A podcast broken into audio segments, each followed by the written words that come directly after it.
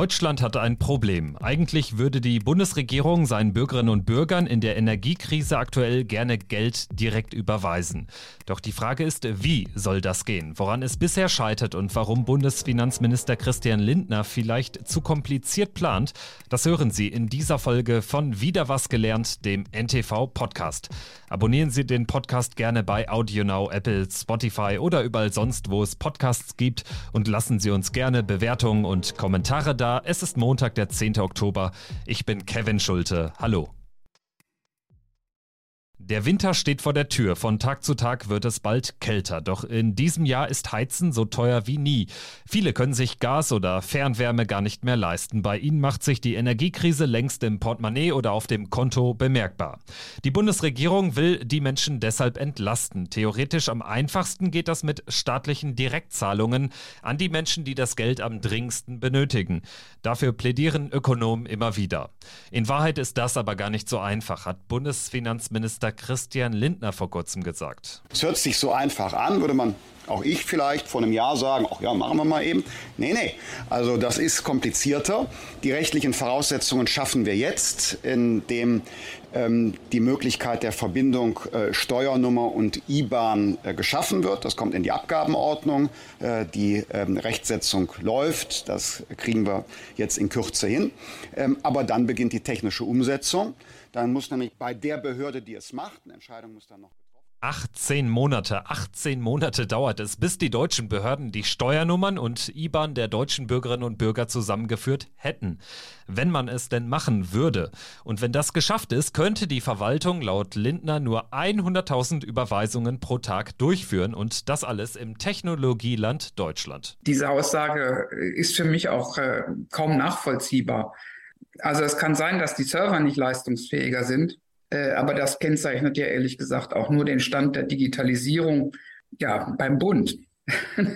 Denn ich frage mich, die Familienkassen, die ja äh, das Kindergeld für Millionen von Kindern an die Erziehungsberechtigten jeweils überweisen, die müssen das ja eigentlich auch leisten. Die, die großen Computer der Jobcenter überweisen auch noch ALK 1 und ALK 2 Leistungen und Aufstackerleistungen und weiß der Himmel was.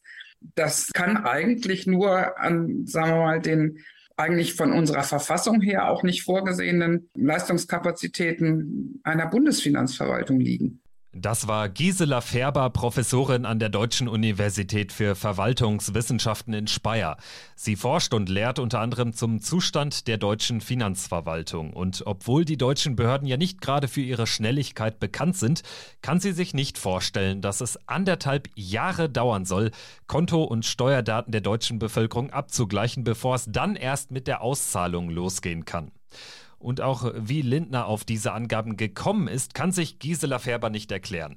Sie hat aber eine leise Idee, warum eine direkte staatliche Zahlung für die Ampelregierung so kompliziert ist. Habe ich äh, keine Fantasie, außer dass das Bundeszentralamt für Steuern selber ja keine großen Vollzugskapazitäten für Steuer- oder äh, auch Entlastungszahlungen hat.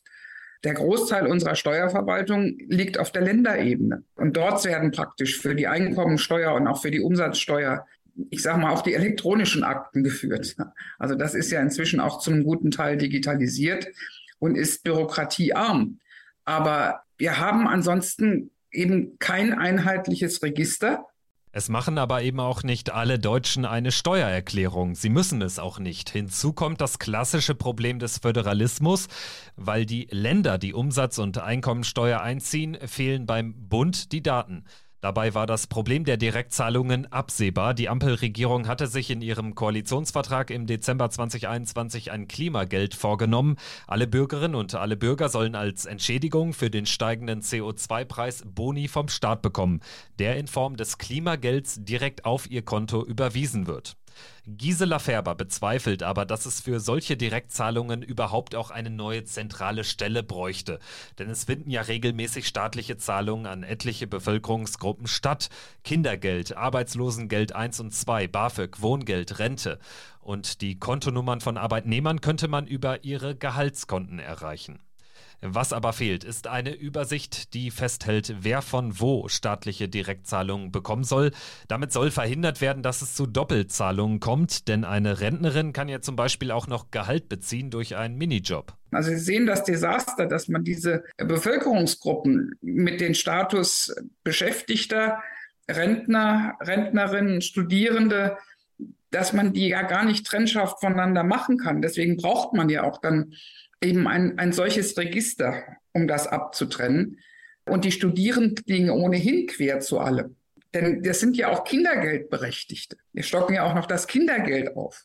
Also das Ganze ist für meine Begriffe wenig durchdacht und an den Rändern einfach überhaupt nicht vollzugstauglich. Die Ampel hat den Studierenden eine Einmalzahlung versprochen in Höhe von 200 Euro, doch bisher ist völlig unklar, wann oder wie diese ausgezahlt werden soll.